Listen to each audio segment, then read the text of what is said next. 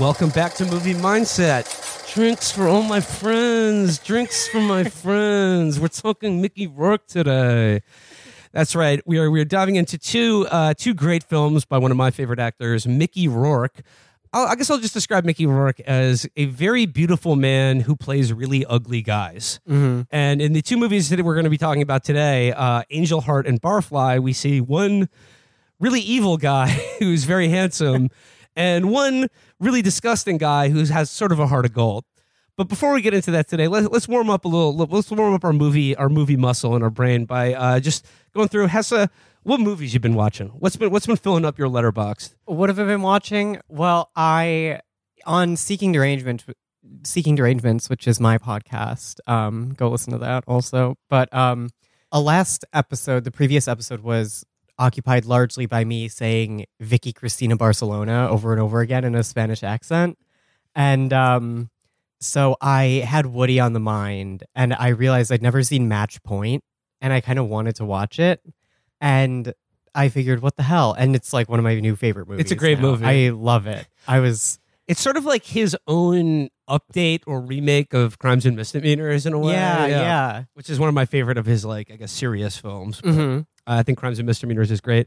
Um, and what about uh, what about Vicky Cristina Barcelona? I haven't seen it Uh, yet. it's his it's his threesome movie. yeah, yeah, yeah. It's Javier Bardem, uh, Penelope Penelope Cruz, and um, Scarlett Johansson, and I forget Patricia Clarkson. I think is the other one, but yeah, I still haven't seen that one. I think it's funnier if I just don't see it ever. And just uh, just just just keep saying Vicky Cristina Barcelona. Vicky Cristina Barcelona. Hola. Uh, so you've been uh, just dipping back into dipping back into Woody. Yeah, I did a little a little bit of that, a little husbands and wives, and then um, I watched this. I think I don't know what is going on with this movie, but this movie from 2004 called um, Cyber Wars, and um, Joan Chen is in it in like a very small Okay. role, um, like from Twin Peaks, Joan Chen. yeah, yeah, yeah, okay. And it's like a zero budget, horrible. It's what I like to call like free jack core, where it's oh like wow, Freejack. Freejack is a pull. yeah. A movie that takes place in uh, Manhattan in the year 2022, Mhm. which is quarantined by uh, disease and class. Oh yeah. Freejack, really bad movie. Uh, Mick Jagger turns in one of the worst on-screen performances I think I've ever seen. I can't even remember if he's trying to do an accent, but he, I think he does for a little bit and then gives up. It's one of those. Uh, Sir Anthony Hopkins in the Freejack, starring uh, opposite Emilio Estevez. Yo, I would say Free, Freejack is a movie worth watching just for like uh, for it's like incredible. It has the really cool, like kind of like cheesy, corny, like '90s sci-fi aesthetics of like, Yeah. this like dystopian future society that make it like bad. But like, oh yeah, holy shit, Freejack is uh, I love. It's like Freejack Wedlock is another movie like that. That one's um where you can tell a bunch of coked up Israelis were working backwards from the title, and one of them was like Wedlock is the name of the movie. Yeah, it's Rutger Hauer. Um, I can't remember who else, but it's like Joan Chen also in Wedlock. Um, she's in a bunch of these movies. Weirdly enough, so so what's Cyber War about? Cyber War is basically um, it's Singapore in the future. Everyone is connected to Cyberlink, which is connects everyone. And um, this lady, I forget her name. I forget pretty much everything about this movie because I was really high and I was just like vibed out. Remember, that's mindset. Yeah, Mindset, that's folks. movie This is- mindset. This is instruction we're giving you right now. and you know there's some really fantastically corny moments some cheese cheese ball moments in it that i really loved I think like the the same sort of like vibe of like 90s kind of shitty sci-fi that I still adore. Have you ever seen Split Second with Rutger Hauer? Oh my god, no, not yet. Okay, That's it- definitely on my list. okay, Split though. Second with Rutger Hauer. He's like, uh, it's a it's a it's a futuristic London in which everything is flooded by global warming. So he's sort of like a boat cop cruising around, and there's some sort of mutant monster killing people. It's kind of tight. But uh, of of that, like you know, sort of direct to video um, '90s era action mo- sci-fi movies. Uh, the one very much in the same vein that I think is actually a really good movie is Albert Pyun's uh, Nemesis. Oh, I love Nemesis. R.I.P. R.I.P. To Albert. Nemesis. But uh, R.I.P.. Nemesis is great. If you want to see Thomas Jane's naked ass, then that's It was that's one of his bet. first on-screen appearances. I think Yeah. was in that movie. Only Alex Rain knows the path to redemption, to the cyborg enemy. He is their nemesis. On my end, uh, I got I got a bunch of movies that I watched this week. Uh, the first one I want to talk about is uh, Clint Eastwood's Absolute Power. Oh my god, Have I you ever haven't seen, that? Okay. No. Okay, let me describe the plot of this movie to you. Clint Eastwood plays a master thief who uh, breaks into this like really expensive, like this huge like mansion chalet, and like he's going, he's like a jewel thief, and he he discovers in the bed, the master bedroom of this mansion, behind a two way mirror, like a a safe slash cuck chamber in which this woman's like wealthy elderly husband would sit and watch her uh, perform sex acts with uh, younger men. While he's breaking into the house, some people show up in the house, and he ducks into the the cuck chamber. What he ends up seeing, witnessing, is the president of the United States, played by Gene Hackman, What? kill a woman after rough sex goes wrong. Like his Secret Service agents kill this woman because he gets real rough with her. And basically, this is this is Clint Eastwood in the '90s. Gene Hackman is playing Bill Clinton. This is this is Whoa. Clint's uh, Clint. He called his shot on on Slick Willie in this movie, but Did he direct it too? Oh, he directed it as oh well. my god. Great cast. It's got Ed Harris as like the homicide cop who investigates the Cuck Chamber. Laura Linney plays his daughter. You got Richard Jenkins as a- an assassin. Uh, Scott Glenn and Dennis Haysbert, and then of course the great Judy Davis playing the stock Clint Eastwood character, haughty evil bitch. Yeah. Uh, next up for me, Hesse, is of course Lawrence Kasdan's Body Heat. You, you know, me. Oh, yeah, of course, I got too excited about the erotic thrillers. I decided to Yeah, jump the yeah. gun. You know, I wasn't going to wait for Criterion to drop it, but uh, holds a magnificent movie. Oh, yeah. uh, it's as sexy as everyone says. Body heat rocks. Yeah, you got you got you got Beaches, you got Doggy Style, you got every. It's got everything, Mm-hmm. folks. Uh, and then of course on St. Patrick's Day, Chris and I watched The Departed.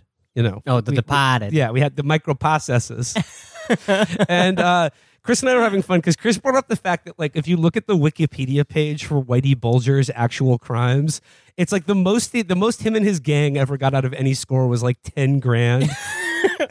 Literally like Sons of Anarchy. like you always talk about. uh, but The Departed, I mean, like, in my opinion, it's sort of like mid tier Scorsese. But by Mm-hmm. in saying that, I mean it's still like one of the most compulsively rewatchable cop movies ever made. Oh yeah. So like, I mean, he like, there's no missing with Marty. It's just mid tier because it's about Boston. Yeah, yeah, yeah. It's yeah. about Boston. You're never it's a gonna- mid tier city. Yeah, you're never gonna have an A, S, A, or S tier movie set in the city of Boston. yeah, you can't. You can't.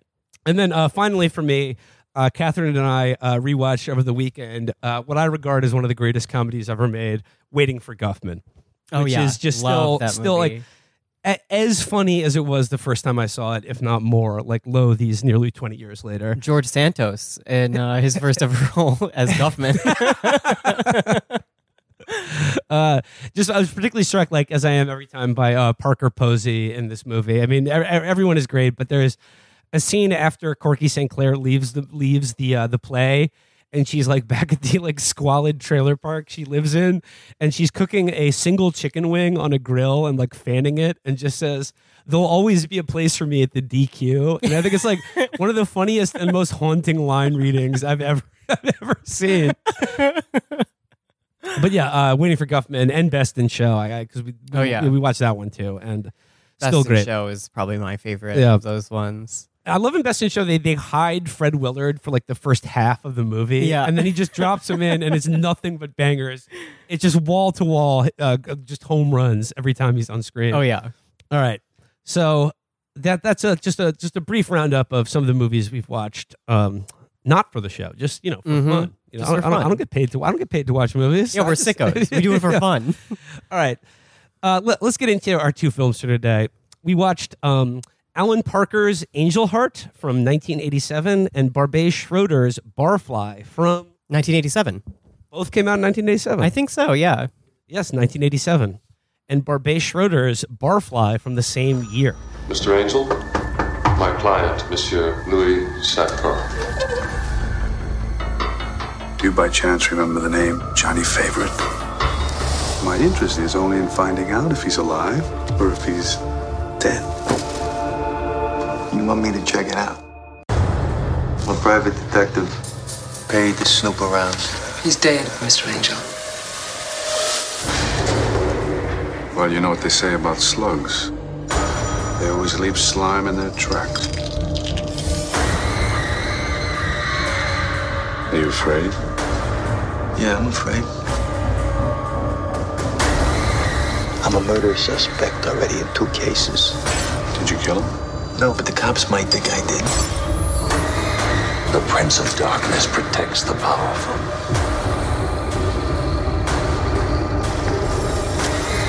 The egg is the symbol of the soul. Did you know that? Tessa, let's start with Angel Heart first. But uh, before we get into that, I introduced Mickey Rourke. Like, uh, longtime uh, followers of me on Twitter will know that I've been a, long been a Mickey's one of Mickey's biggest advocates on social media. Mm-hmm. I think he's probably the most talented actor of that generation of like Oh, yeah. the '80s leading men. Um, notoriously kind of a, a, a mercurial talent, shall we say? Yeah. Uh, Yeah. Yeah. Yeah. uh, just on, la- on on last week's episode, we talked uh, the, the IMDb trivia note of um, Denzel Washington did not enjoy working with Mickey Rourke on Men on Fire, which is funny because they did not share a single scene together. However, in Angel Heart, uh, as a would you would you guess that Robert De Niro enjoyed working with Mickey Rourke? Mm, let me think. Uh, I would have to guess no. Can I phone a friend? Actually. It began a lifelong feud between the two of them, to which Mickey Rourke said of it, "I used to look up to him, now I look through him." I also saw that he didn't Mickey Rourke blame De Niro for him not Not- getting a role. yes, not in- getting a role in The Irishman. which is so funny because like to picture Mickey Rourke looking as he does now in the milieu of the Irishman is a very funny thing to picture. Like, It was sort of like you, he would show up, people would scream at restaurants if he walks in the door. yeah. It's uh, uh, and then like as we'll get into, like like there there is a very interesting sort of meta parallels between Mickey Rourke's character Harry Angel in Angel Heart and Mickey Rourke like the person. Like Yeah. we'll we'll, we'll get we'll get into that. But uh, Hesse, just as some introductory thoughts, like how do you how do you view, view Mickey Rourke? How do you view him as an actor and like his body of work? Well, I growing up, I knew mostly his later work, such as like you know, like Man on Fire and uh, The Wrestler. You know, sad, sad Rourke, where he's kind of down and out, is kind of past his prime, all messed up in the face area and the, the brain Yeah. area possibly as well. Yeah. But um, I think I'd never seen either of these two movies before, but I had become very familiar with young young Mickey and um, his beautiful, beautiful face. I mean, and, like- uh, charms. I mean, that is really it when you're talking about Mickey Rourke as a guy who was like the most handsome, charismatic, Gorgeous. like sort of like streetwise, this like this like panther like presence Yeah. in, his, in his movies in the 80s. Like no like one of the most handsome men who's ever existed. Truly. And then now, you know, in like later Mick- later era Mickey Rourke, he's done a lot of bad stuff. I mean, like he Yeah. looks totally yeah, yeah. different than he did back then. I mean, the wrestler is sort of a, a commentary on his entire career in a way. Mhm. Um, but yeah, it's just like as I said to introduce it, like he's a like an extraordinarily good-looking man who plays really sleazy, ugly guys, and that, Yeah. that's that's something that I've always really appreciated about him as an actor and his choices and the roles he does oh yeah.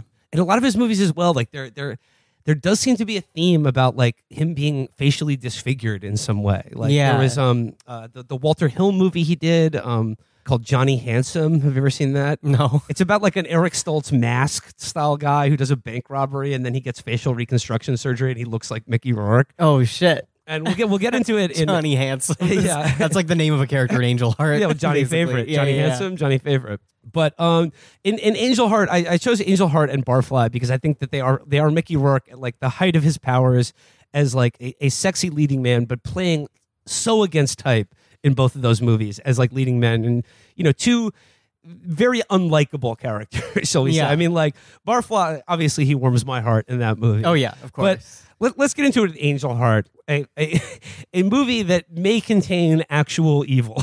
yeah, yeah, yeah, yeah. this is directed by Alan Parker, whose uh, other films he's probably best known for. He directed Fame. He directed uh, Mississippi Burning. He directed The Commitments, and he also directed Pink Floyd's The Wall. Uh, this, this to me though, Angel Heart is like the real standout of his entire career. Oh yeah. Um, what is it? What is Angel Heart about? Angel Heart is a movie about What a question. Angel Heart is a movie about fan death. it's about the Korean superstition that fans steal your soul and life. It is also about the unique malevolence of chickens.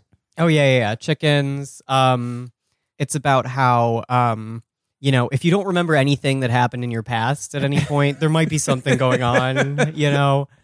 And if you're ever if you're ever hired to do a job by uh, a, a guy whose name is Mr. S. Aiton, yes, Mister D. Evil. uh, don't take it. Just Yeah, yeah, just yeah. pass up on that on that contract. but yeah, like uh, Angel Heart is sort of it, it starts out as kind of a hard-boiled noir private eye detective story but very quickly becomes something else entirely like this Mm-hmm. Yeah. is a, a fusion of two of my favorite genres like sort of noir detective stories and occult satan worship Yeah, it really. I'd never seen this and knew nothing going into it about it. So like when it started, I was like, okay, New York City, let's go, fifties, let's fucking do it. You know, like detective.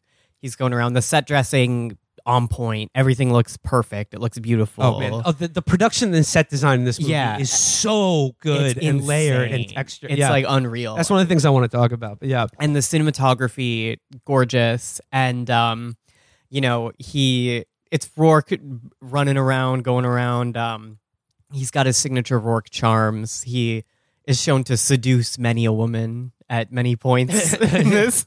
Uh, much to his detriment later in much the film. to his chagrin if you will. Um, but yeah, like uh, she bring it up, like it, it, it opens in New York in 1955, and like you said, like the details of the the first third or so of this movie, it's like it's New York, it's the winter. He goes upstate at one point, and just like I want to talk about like just the feel that this movie conjures that Alan Parker does with like the steam rising rising from the grates, the way he uses um staircases and shadows to kind of bisect the like the, the frame of the camera. sax swells Yeah, like this, this jazzy music playing in the background, like a german expressionist almost shadow Yeah. like and then, like as you mentioned, there are so many details in this movie that actually are are actually really clues if you add it up at the end. There are so many like close up shots of like nightstands, coffee tables, desk, and just desks. Like there's just sort of detritus of like ashtrays, pens, papers, little curios and trinkets, keys.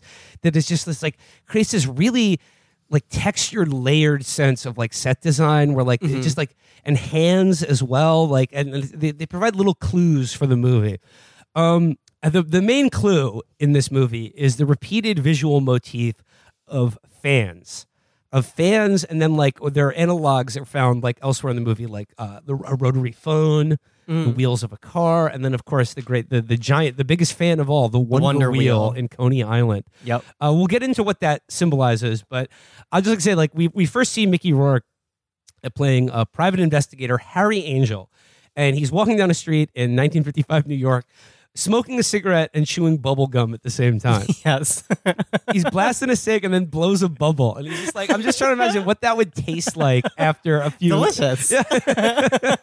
You've never had the New York double uh, double meal? Forget about it. Uh, so He's yeah, from Brooklyn.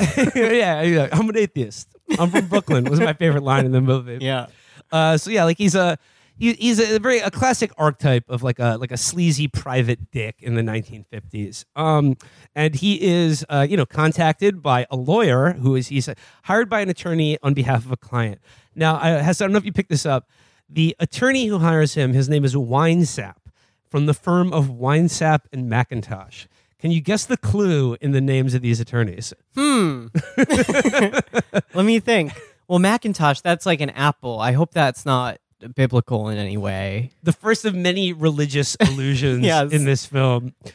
Um, so yeah, he is hired by an attorney played by Dan Florek, who you may remember Cragen. as Captain Cragen Yeah. from Law and Order and Law and Order SVU.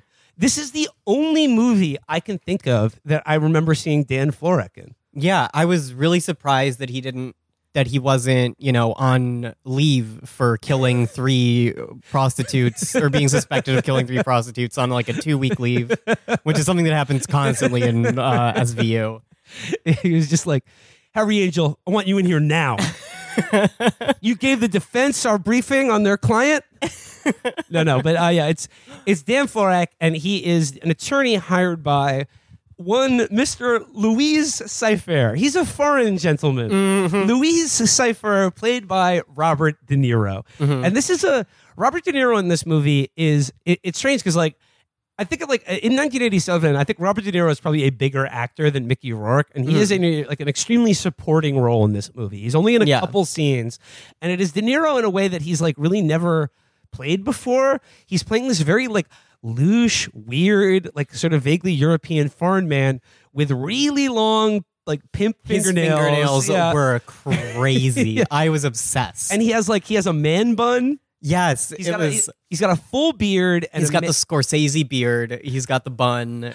Um, actually, Robert De Niro said he based his portrayal of Louis Cyphre on longtime collaborator Martin Scorsese. but yeah, like he's uh, so uh, so he he, he, he uh, Harry Angel meets uh, Louis Louise Cypher and his attorney at a sort of prosperity gospel ministry, like a church in Harlem, and like we, we get a lot of we get uh, again religion a big theme in this movie, and the first uh, like sort of introduction to like religious ritual we see is a minister from the pulpit saying.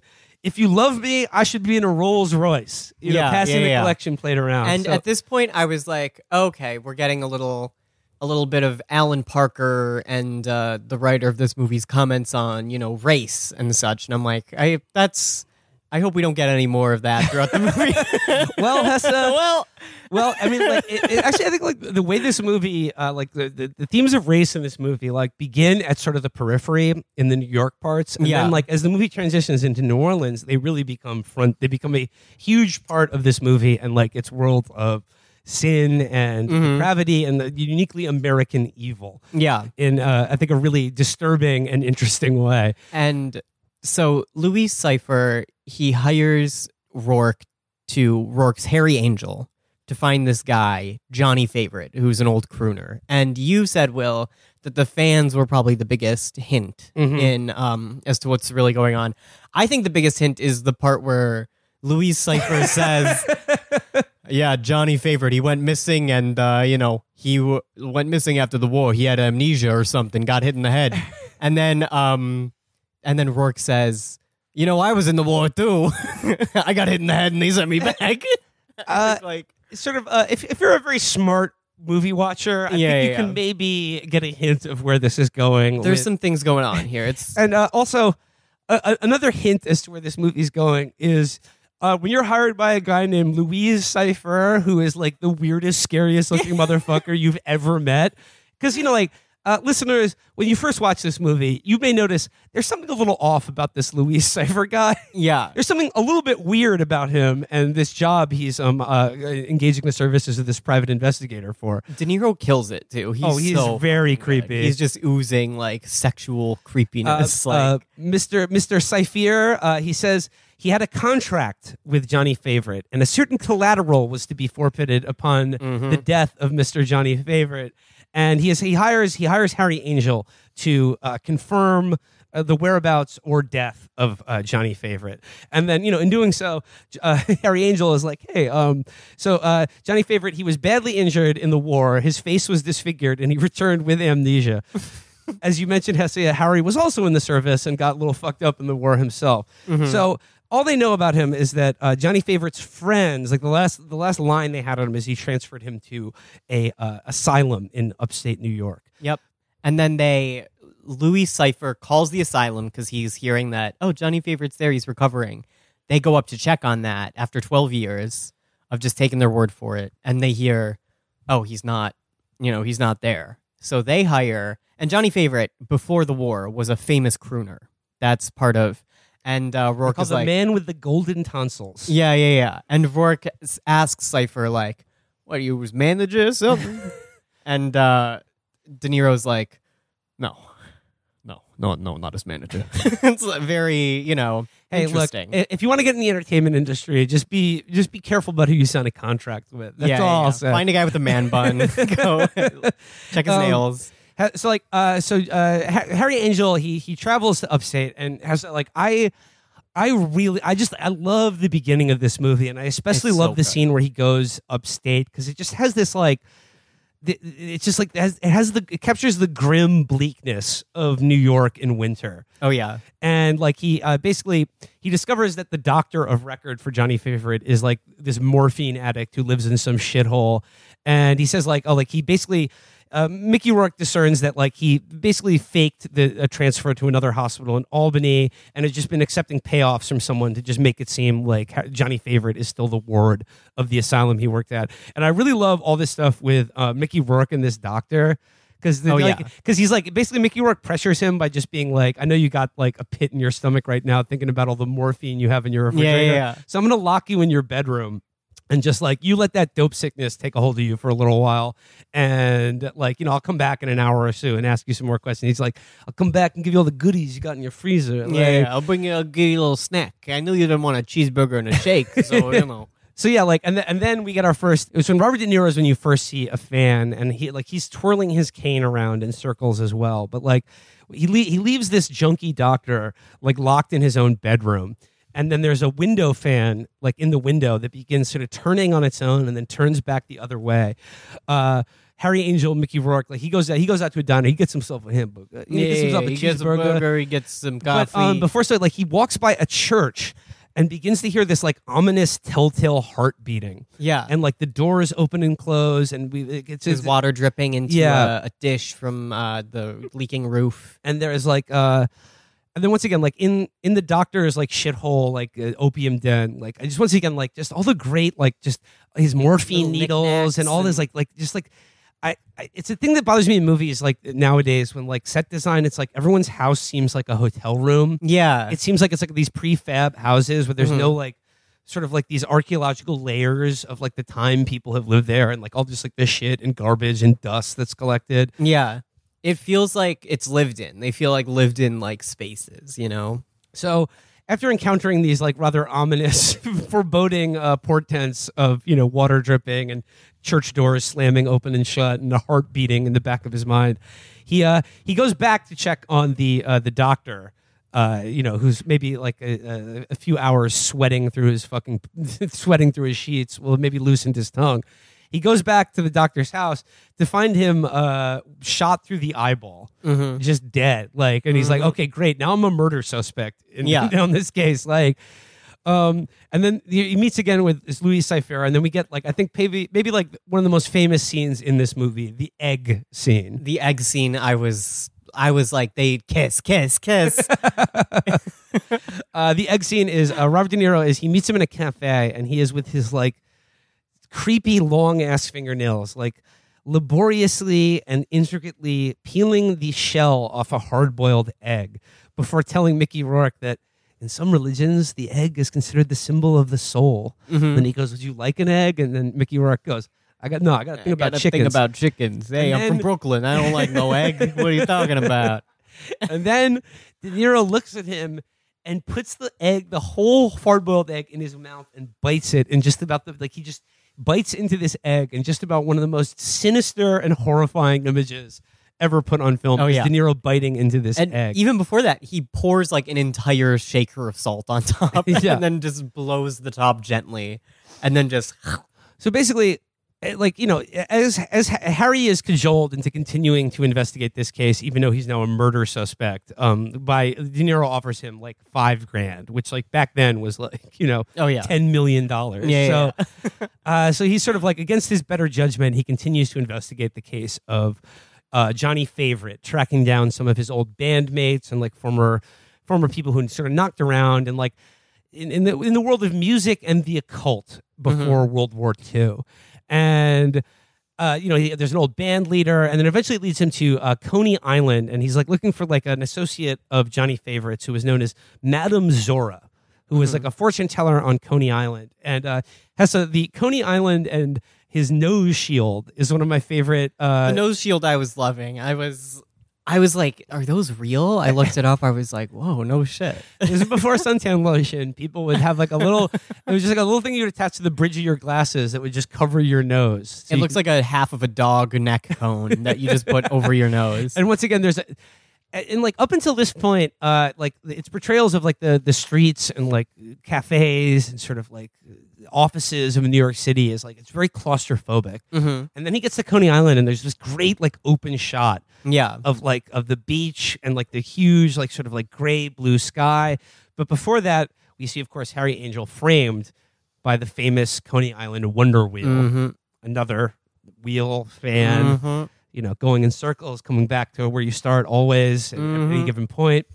But there's a, I just want to like, there's a great line where he's talking to this guy who's like a, who's the uh, the husband of someone who used to know, know Madame Zora, and like the clue here is that, um, like Madame Zora, like what is this woman who is from a very rich, prominent New Orleans family named uh, uh, Margaret Krusemark. So like all trails now lead him away from New York to Yeah. uh, New Orleans, but All signs point to New Orleans. There's also um like another associate named um Epiphany Proudfoot. Evangeline Proudfoot is like Evangeline he, he Proudfoot. learns Yeah, that yeah, yeah. Johnny Favorite had a secret lover who was this like sort of voodoo priestess named Mm-hmm. Evangeline Proudfoot in New Orleans, and it's like been a sort of a it was like he had a secret love in addition to Margaret Krusemark. This Johnny Favorite guy, he got around. Yeah, yeah. yeah. He got around. He had a lot of friends. He a seems lot of like bad news to me. I don't know. And it gets worse and worse Oh, and yeah, worse yeah, as he gets to New Orleans. But uh, just one thing I want to highlight from the uh, the Coney Island scene, which I think is just is just beautiful, funny, like, and you get like just a bit of like Rourke's like dry humor and like in this screenplay, like when he's talking to the guy who's like a a, a geek, he says. uh He's like, "What are you doing?" Like, because it's like the winter, and he's still sitting out on the beach in Coney Mhm. Island, and he's like, "My wife likes it for varicose veins. You know, she's getting a little big." and then he asks him, "What do you do in the summer?" And he goes, "I bite the heads off of rats." And he goes, "Then what do you do in the winter?" And he goes, "The same." so, uh, And we've also we've glossed over, but there's two scenes where up to this point where it's shown that Rourke has a penchant with the ladies, Yeah. and it's he gets the doctor's address by seducing a lady at the hospital, and then he is what he has this like sort of his um, gal Friday, sort yeah, of like, yeah, yeah. like a secretary slash journalist to get him some like uh, you know court documents or medical records. yeah, a secretary assistant that he's having a kind of affair type thing with, and um, so he's definitely quite a ladies' man, almost like this Johnny favorite guy. It's kind of it's funny. I mean, like the similarities between the two continue to pile Yeah, yeah, up. it's interesting. So, about a third of the way through the movie, like there's a marked shift as he arrives in New Orleans, and it goes from the the cold, bitter, grim uh, northeastern cold sheen to the very extremely sweaty, warm sheen of Oh, yeah. Louisiana. he takes off his jacket and his pit stains are down halfway down his knees basically But yeah, like just the uh, the two main locations for this movie, and like the mark shift in like the feel and look of this movie when he arrives in New Orleans is really cool. Mhm. And again, like this is one of the best New Orleans movies ever made because like most of the movie takes place in New Orleans and its themes of like the occult and witchcraft. What better city Oh, to yeah. have it set in? This is based on a novel um, that called Falling Angel that originally was all set in New York City. But in adapting the movie, it was actually the author of the novel that suggested to Alan Parker that they make a switch in location to New Orleans. Because, you know, like uh, New York, uh, pretty sinister, but like if you're going to be dealing with the occult, New York is not the most magical place on earth. That's, Mm-hmm. Oh, yeah, yeah, yeah. That's reserved for Los Angeles, the city of dreams, Uh-huh. and New Orleans, the Yeah, city of black occult magic. So, uh, in New Orleans, like he has a lead on a former a guitar player named Toot Sweet who used to play in Johnny Favorite's band, and uh, he, he like he he contacts him there, um, and then again we like at, at certain points in this movie we begin to see more like as happened like before he goes back to the uh, morphine addicted doctor. We begin to see at like critical moments in this movie. Angel begins to like look in a mirror, glue, and have these sort of like semi flashbacks that are like really eerie and frightening and well done. We like Mhm. we just see like little bits of it at a time. We see like a, a shrouded figure walking up this spiral staircase. We see the facade of a building with one red lit window. We see Uh, two people kissing in Times Square. Yeah, we see like uh, scenes of like New Year's Eve on Times Square, sort of a VJ day type scene. Mhm. And like usually it's a, a window or ceiling fan or like the spinning reels of a tape that sort sort of like introduce these uh, sort of like excursions into like, w- Mhm. well, okay, like what's going on here? It reminded me of Exorcist Three. All these. Oh my parts, god, kind of. Yes, yes. Like uh, again, another movie that really uses like um, uh, like the the details of like inner like of, of inner spaces, like Yeah. little, like like the ticking of a clock, you know, Or like the, the shuffling of papers, the bottles, yeah, like to create like a really. In, like just sort of suffocating sense of dread. And- Yeah. and, this movie really does in a great way as well. So he go okay, and the the other contact that he had in New Orleans is of course uh, Madame Zora, aka Margaret Krusemark, played by the great Charlotte Rampling. Mhm. When I saw Charlotte Rampling, I had no clue she was in this movie. Yeah? truly, and I gasped. I was like, "Oh shit!" And I like also like one of the first things you see uh, Mickey Rourke do uh, when he gets to New Orleans is take one of their iconic streetcars, just like Mhm. ATF agent Doug Carlin. It's part of his process. But like, I think it's part of his process too. Yeah, yeah, yeah. uh, but uh, I think it's very interesting that like he gets on this uh, iconic New Orleans streetcar and he sits in the back and he sits right in front of a sign that says "for colored patrons only." And again, I think it's interesting that like a lot of the early parts of this case take place in Harlem in New York City, but then as soon as he gets into the South in New Orleans, like I said, like this movie's. Um, the race as a big theme of this movie starts out at the periphery and then when he gets to new orleans like you know when he sees like the bright glaring signs of like segregation in, 19, in the 1950s louisiana it really becomes to the the foreground Yeah. and uh, so like he visits madame Krusemark to uh, get his fortune read Mhm. and then gives her the the birthday of johnny favorite and she's like February fourteenth, February Valentine's, Valentine's, Day. Day. yeah. And you know, she's like, "Oh, like I had a friend who had that birthday," and he's like, "Well, why don't you just give me his chart to save some time?" And she goes, "No, you wouldn't like his chart." Mm-hmm. Again, another thing, uh, another thing that you might have noticed watching this movie so far, starting with Robert De Niro, and then with uh, Madame Krusemark and Toot Sweet, they all have um, pentagram jewelry of some kind. Toot Yeah. Sweet has a, a gold tooth with a pentagram in it. Robert De Niro has a ring with a pentagram on it, and uh, Margaret Krusemark has a necklace with a pentagram Mhm. on it. And also, Margaret Krusemark's like sort of fortune telling New Orleans apartment is, Is so gorgeous. so gorgeous. It's so cool. And again, like um, overlaid with like all kinds of like interesting knickknacks, including a ceremonial dagger that Mickey Rourke plays with at one Mhm. point, and a, a vase that you know sort of jing- there's something jingling in there. Probably not. Probably not important. yeah, We'll probably not, that not later. important to the movie. So uh, bit by bit, he begins to like make contact with all these people who used to know Johnny Favorite, and uh, like, and one of the leads he follows is like I said, this secret lover who was like a sort of uh, like a voodoo priestess, and uh, he goes sort of goes out to the bayou to like the really like poor, like ramshackle, like black part of Louisiana, and uh, discovers that Evangeline Proudfoot is dead, Mhm. but her daughter, played by Lisa Bonet, Yeah, is alive. a very long look, young looking Lisa Bonet. Epiphany- which Proudfoot. Yeah. Um, and uh, it's like he, he meets her and she's making some sort of like like rich like offering to her grave and like and with her is her son. Mhm. She's she's a young mom and and of course you know Harry Angel is like you're a very pretty girl Epiphany your name suits you and pretty girl, you know I'm from Brooklyn. I don't know if you ever heard of that. and I gotta say, uh, like I think one of the first scenes we see Epiphany, um, she's like she's like ducks her head under like an outdoor faucet to wash her hair, and she's wearing a, a white t-shirt, and like let's just say she gets very wet in this scene, Mhm. and Lisa Bonet is stunning in this movie. She Yeah. is gorgeous. This was like I think her first. This was a film role that she took to like really like separate herself from the Cosby Show. Mhm. And apparently, uh, we'll talk about the scene with her later. But let's just say Bill Cosby was very upset about this movie. Oh my god, I can imagine. Um, It's a little upsetting. yeah, there's a, yeah, well, well, yeah, it, it it certainly goes places. So, uh, you know, then like as Harry Angel begins to like, you know, the further he gets into this case, the more he just starts noticing that it's just like it's all occult religion. It's just Yeah, like, yeah, yeah. every every aspect of this case deals in one way or not with occult ritual. Mhm. Like uh, the, the the guitar player, the blues guitar player. At one point, he's trying to talk to him in a men's room, and the guy clams up because someone leaves like a chicken foot like a sort of like a like tied off as like a talisman, meaning shut your mouth. Once again, chickens. He's got a thing against. Mhm. Uh, Toot says to him at some one point, "We ain't all Baptists down here, Sonny." Yeah. And like at, one point, he, he trail he, he follows Toots out to the bio and sees like a, a voodoo ritual at which Epiphany is sort of a priestess, just like her mom. She slits the throat of a chicken, and there's like all kinds of dances like, in the blood, yeah, drinks dances it, in the blood. is like tries eating the ground, which was interesting. It's very, it's very sensational. It's very interesting, and he's just watching from the bushes, like, okay. This is not for me. like I ain't seen nothing like this in Brooklyn. You know what I mean? maybe up in Harlem, maybe they got something like that. And when he is in Harlem, he does find like a crazy shrine. Too, oh yeah, with like a, with like a monkey head in it. Yeah, yeah. like, yeah.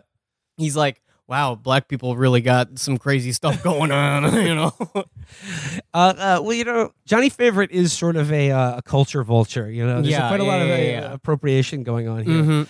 Um, and then, uh, so like he gets into it again with Toots this, uh, and like you know, sort of presses him on like you know what the hell is going on out there, and then not before you know going into you know elevator, stairs, red window. He goes into that Yeah, mode yeah, yeah. again, and then like immediately is just seen like uh again in one of these like weird semi dream sequences. He's like soaked in blood. Approaching this shrouded figure of what appears to be an elderly woman sitting in front of an electric chair. Yeah. He then wakes up in his hotel room to be rousted by two disgusting New Orleans homicide detectives who tell him that now Toots is dead. Uh, someone killed him by cutting his dick and balls off and stuffing it down his throat, so he choked to death. Yeah. Not a great way to go. But once again, like ev- everywhere Harry goes, people die, and everyone, Yeah. and then everyone connected to Johnny Favorite in any way keeps turning up dead. Shortly after, uh, Toot Sweet has is is castrated and then choked to death on his own equipment. He goes back to Krusemark's uh, voodoo uh, fortune telling apartment to find her dead, cut open with someone had cut out her heart and put it in like a tray. This is a really I love this scene because he is like devastated. It's like very he's really horrified. Yeah, And he almost like, vomits. Like he like Yeah. he's like he's like he's like like he can't take it. Like, Yeah, yeah, yeah. She's like she's cut open, and then he finds her heart just on her desk. Mhm. At this point, like like some sort of uh, it's, it's not just say look, it's not just uh, black people doing weird religious shit in the South. It's everyone in the South, Mm-hmm. including the whites as well, who are like you know wading into the river to do baptisms, and then like he starts getting trailed by. I guess what I'd imagine are sort of like jocks relatives. Yeah, Jacques. yeah, yeah, yeah, yeah. Jacques' family. Oh, Grandpa Bozo is following him around. They have a they, they keep sicking dogs on him, and in my Yeah. favorite scene, they dump him into a vat of crawdads, which is like the most Yeah. bayou way of like being like, get out of here, you go back up Why don't north. you go on, get. We didn't even season those crawdads before we dunked you in there, all right? yeah, he gets dumped into. Uh, yeah, like so these guys beat the shit out of him. Uh, they tell her to, to get lost. You go like he sees Epiphany again after these like you know Bayou types beat the shit out of him and put crawdads down his pants. Uh, and then we, we get another revelation about Johnny Favorite from Epiphany. It's An that- epiphany, if you will. Yes, is that Johnny Favorite is her father, Mm-hmm. and that he never came back from the war, and her mom died sad and alone. Mm-hmm. He meets Louis Cyphre for like the last time in another church in Yeah. New Orleans, and they have another conversation about religion, in which Louis Cyphre says, "There's just enough religion in the world to men make make men hate each other, but not enough to make them love." And uh, you know, like this is where he goes, like, you know, are you an atheist, Mister Angel? And he goes, "Yes, I am. I'm from Brooklyn." Hey, I'm from Brooklyn. What do you want? You know, I believe in pizza. I believe in the the, the subway. You know what I mean? I, I believe in Joe DiMaggio and the, and the New York Yankees. Go to a corner store, get a chopped cheese. You know what I mean? Oh, you come Ovar's playing. Forget about it. Um, and so you pointed out that like uh, Angel Heart, you know, uh, bears some similarities with Deja Vu, not just in the New Orleans setting, but particularly the line that's that struck, stuck out to me that is sort of like echoes with Deja Vu is that um, Louis Cyphre tells Harry Angel, "The future isn't what it used to be, Mister Angel." So the idea is like the the future is being changed right now Mm-hmm. in the past. So, and then he's just like, level me, like, what the fuck is going on here? Like, what, like, what? Why am I doing this job? Why is all this religion shit going on? And he goes back to the hotel, and Epiphany is waiting for him. Yep, and he asks. Epiphany, "Well, you know, what did your mom see in a guy like Johnny Favorite?" And you know, it's always the bad boys. It's Mhm. always the bad boys. Uh, Epiphany tells him uh, her mother told him that she always said Johnny Favorite was as close to true evil as she ever wanted to be, Oh and God. that he was a terrific lover. Mhm. And then Harry Angel says, "How old are you?" Epiphany says, 17. He goes, "A little young for a kid." And then she describes it like a it's, it's a because she has a son. she, yeah, she has a son kid. that we've seen. Yeah. He says, a little young to have a kid, and like, who's the father? And she says, like, I think it's a, a French word she uses for meaning mounted by the god Chevalier. gods. Chevalier, mounted by the gods. So it's sort of like a, like a, you know, like almost like a Virgin Mary type experience, which she describes as the best fuck I ever had. Mm-hmm. We can see where this scene is going. We, this is probably one of the most famous scenes in the movie, one of the most controversial. This was crazy. I regard this as probably like one of the hottest and most disturbing sex scenes. I've like rarely in movies do sex scenes get this explicit and Yeah. and this like horny but like also very upsetting. Yeah. Like how like how would you describe this sex scene? Because like it starts out and it's just like two of the sexiest people ever. I mean, way too young for him. Yeah, but, yeah, yeah, yeah. uh it start like it's, it's a scene that starts out and like they're listening to this old timey song and it's raining Yeah. of course in New Orleans. What do we see again?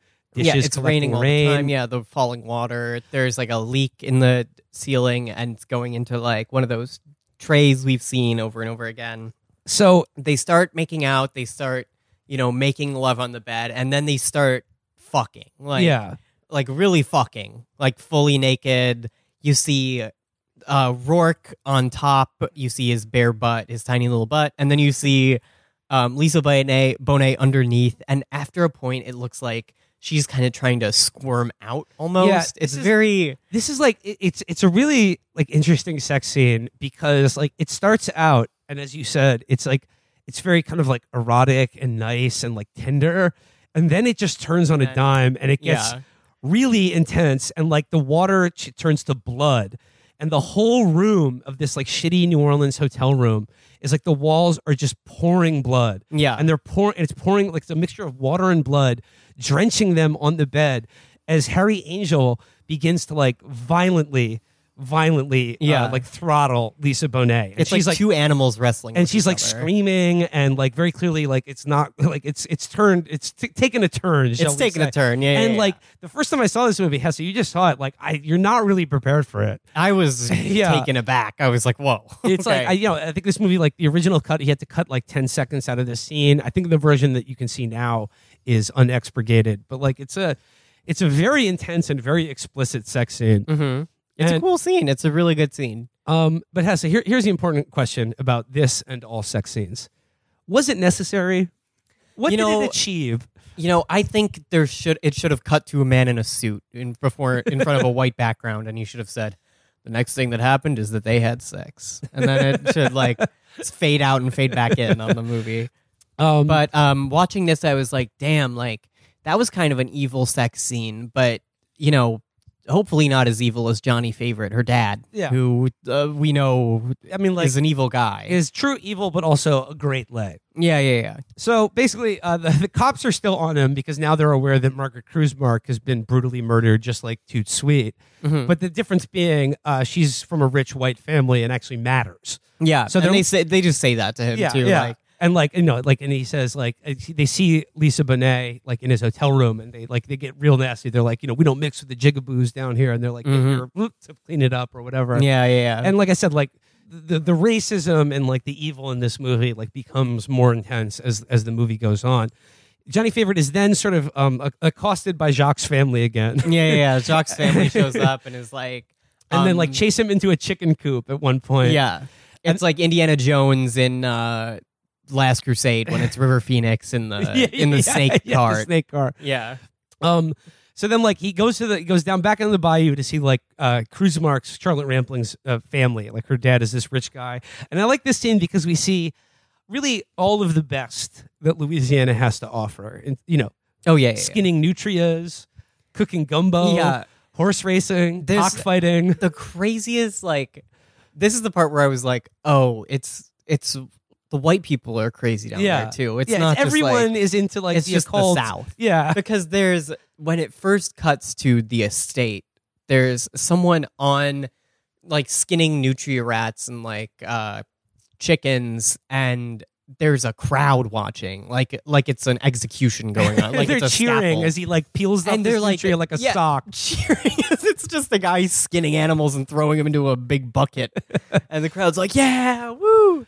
It's like Jesus Christ. uh, so then like he finally confronts um uh Charlotte Rampling, Margaret Krusemark's father, who is we we've learned before is a very rich and powerful man in Louisiana. Yeah, he looks like he's about to call him Mr. Gitz. Basically. yeah, yeah. He tells him he tells her father that it was he's like Johnny Favorite in all likelihood is the one who killed your daughter. And 12 years ago, you and your daughter sprung him out of that asylum under it was like so it was the dad who helped her do that. Mhm. And he says they dropped the last thing they saw of Johnny Favorite is they dropped him in Times Square. Interesting. Yeah. And then he begins to tell him that, uh, you know, like black and white magic, it's all the same thing. He tells him, like, the Prince of Darkness protects the powerful and Mhm. always has.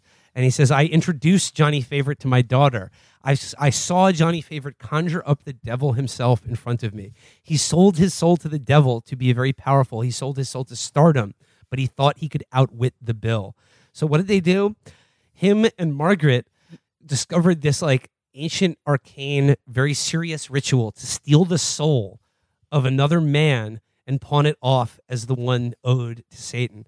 They picked him up they picked up a soldier on new year's eve 1943 and like earlier in one of the flashbacks we see this very haunting moment of like the back of this serviceman and it's like this vj day style scene. He's Yeah. like kissing his best gal or whatever and the hand reaches out and sort of selects him from this audience Mhm. And he's always just about to turn around. You're Yeah. just about to see his face, and you never do. and uh, so like they they picked up this uh, serviceman they took him back to the hotel to do uh, the ceremony the hotel room being the red window that we've seen earlier in these dream sequences Mhm. and they sliced uh, johnny favorite sliced out and ate his still beating heart but before uh, they could work it out he was drafted and sent to the world war ii in which he was disfigured and sent home to with amnesia but not before he sealed the dog tags of the man that they killed and whose heart they ate and soul they stole into a vase and Mhm. gave it to margaret Mhm. this is when he goes into his like dream state again. He wakes up and the dad is boiled to death in a pot of gumbo, the Yeah. most the most New Orleans way you can be murdered. Mhm. And basically, he goes back. He flees to Margaret Krusemark's apartment to the crime scene, finds the vase, and Hesse, you're not going to believe this. The dog tags in the vase. Spoiler say- alert, by the way, everyone. Um, skip this part if you don't want to know what uh, what happens in this movie. The dog tags in the vase say Harold Angel. Mm-hmm. And then he just goes, No! I know who I am. I know who I, know am. who I am. I know who I am. And then lo and behold, Mr. Louis Cyphre, uh, folks. Which wait a second. Wait, wait, wait a second. Wait a second. Louis Cyphre. Say that name again. That sounds a bit like Lucifer. And then he says, Mephistopheles is such a mouthful in New York. and Hey, in Brooklyn, we don't know no one named Mephistopheles. Get out of town. and he's like, and he's like, well, Johnny, you made it. You solved the case. and he's going like, uh, because for 12 years you've been living on borrowed time with another man's memories. And he goes, I know who I am. You're trying to frame me. He goes, you murdered all those people. And he goes, uh, and, and Winesap, Dann Florek, the lawyer, also dead. The only person in this movie who knows the connection between Harry Angel and Johnny Favorite is his like his gal Friday secretary, who he Mhm. like his sort of like his best gal back in New York. Yeah. she's not murdered. Originally, they in like the original script and the shooting script for this movie, there were scenes in which you saw both Winesap, the lawyer, and the the girl who was in the movie also be murdered. So basically, like anyone who knew about any connection between Johnny Favorite and Harry Angel is dead and brutally murdered. Mm-hmm. Louis Cyphre says to him, There's death everywhere these days, but what gives human life its worth anyway? Because someone loves or hates it, the flesh is weak. Only the soul is immortal, and yours belongs to me. And then you get a shot out of nowhere of De Niro with these yellow eyes Yeah. staring at him and pointing with his long, gross fingernail. With like Rosemary's baby eyes. Yeah. The, Rose- the eyes that the baby has. Yeah, really disturbing. And then we get to see like then we get to see a highlight reel of like all the gruesome murders All the Johnny murders. Favorite slash Harry Angel has committed. My favorite is when he's killing uh, Toot Sweet and he has um this straight razor. yeah, he has the straight razor. He's covered in blood and he just takes the hand with the straight razor and just like s- delicately smokes a cigarette as he's cutting the guy's dick off to shove in his mouth. Uh, well, I mean, we'll get into it in the next movie we talk about. But man, oh man, is there anyone who can smoke a cigarette better on film than Mickey Rourke? Oh no. I mean, like, it's like uh, Rourke, Denny Levant. Like, Yeah. it's a short list. but like, yeah, like I, you know, smoking cigarettes is cool. People smoking them in movies, even cooler than that. And uh, Mickey Rourke, just about, The just about coolest. the coolest. Yeah, yeah, yeah, yeah. So there's one other person who was aware of the connection between Harry Angel and Johnny Favorite, and that's Epiphany Proudfoot. See where this is going. He goes back to his hotel room to find her murdered body.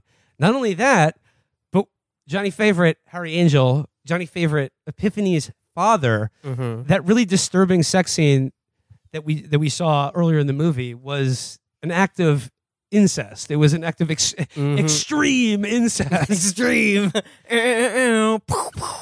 Damn, son, where'd you find this? DatPiff.com. Real incest shit. So yeah, like uh, it, yeah, if that's sex, folks, uh, for people out there uh, traumatized by sex scenes, uh, if it wasn't bad enough before you knew uh, that this was a father on daughter act of violent lovemaking, uh, this is a really, really bad now. So the cops are waiting for him. His daughter, brutally murdered body, is killed. He killed her by putting a gun in her vagina. Also, yeah. He, he shot her as the cops so delicately put it. You, you're the one that put the gun up in their snatch. Pulled Yeah. the trigger. like he's seeing this is like you know all life has left him. And this has one of, one of my favorite last lines of a movie. And what here's the thing.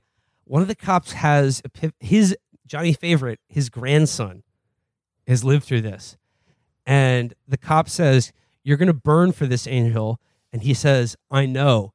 In hell and then we see the grandson point at him with the yellow robert de niro eyes Yeah. movie over and it goes into a very long end credit scene that's one of my favorite like end credits of a movie Yeah, I watched the whole thing. it really makes you watch to the very end of the credits because like we get this long and like haunting haunting scene of harry going down in this long elevator ride in one of those old elevators with like the pull doors and you see like each sta- each each floor of the building go by and it's all just drenched in shadow and light as it like moves and like the the shadows cast by like the grates of the elevator like pass over him such a good end credit sequence It's like very like Carl Theodor Dreyer and like t- Oh, man. very you know if if it was black and white with uh you know piano music German style in the background it would be j- right at home you wouldn't even notice. is basically uh Harry Angel slash Johnny Favorite is in a cage going to hell. Mhm. And like earlier, like the, the the vision of the electric chair is like it's very clear. Like he's yeah he's going to be executed for all the murders he's committed. But moral of the movie here, uh, you can't cheat Satan. Yeah. As much as you may like to think you can, if you sell your soul, the devil is going to come get his due. The moral of the movie, eh? Stick to Brooklyn, all right? you don't need to go across the bridge, okay? You don't need to go down south to wherever that is, you know what I mean? no, yeah, exactly. Just just stay in New York. Don't fuck with any of that devil shit. Mhm. And then like, uh, yeah, like don't sell your soul to be a crooner. Yeah, yeah, yeah. yeah. A crooner, too. Like, God, what? Uh, Just like- imagine. As a, like, I remember like when you used to post tho- those lists of like the best songs of like the 1900s. And it Yeah. was like every one of those guys sold their soul to Louis Cyphre to perform the great hits such as "Let's Take an Old Fashioned Walk" yeah. and "Old Sycamore Tree." I need an old Irish lady just as good as my mother. All right, so let's take a break.